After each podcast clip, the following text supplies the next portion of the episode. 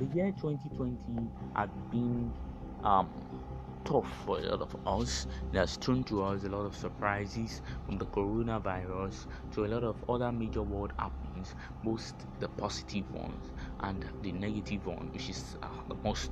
Um, I think the intruder is to analyze these things that had intruded our lives in the previous months and try to put it together and uh, prepare us better for the future.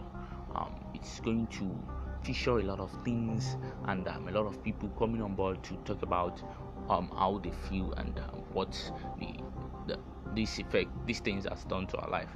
Join us as it premieres today, 11:45 on Anchor.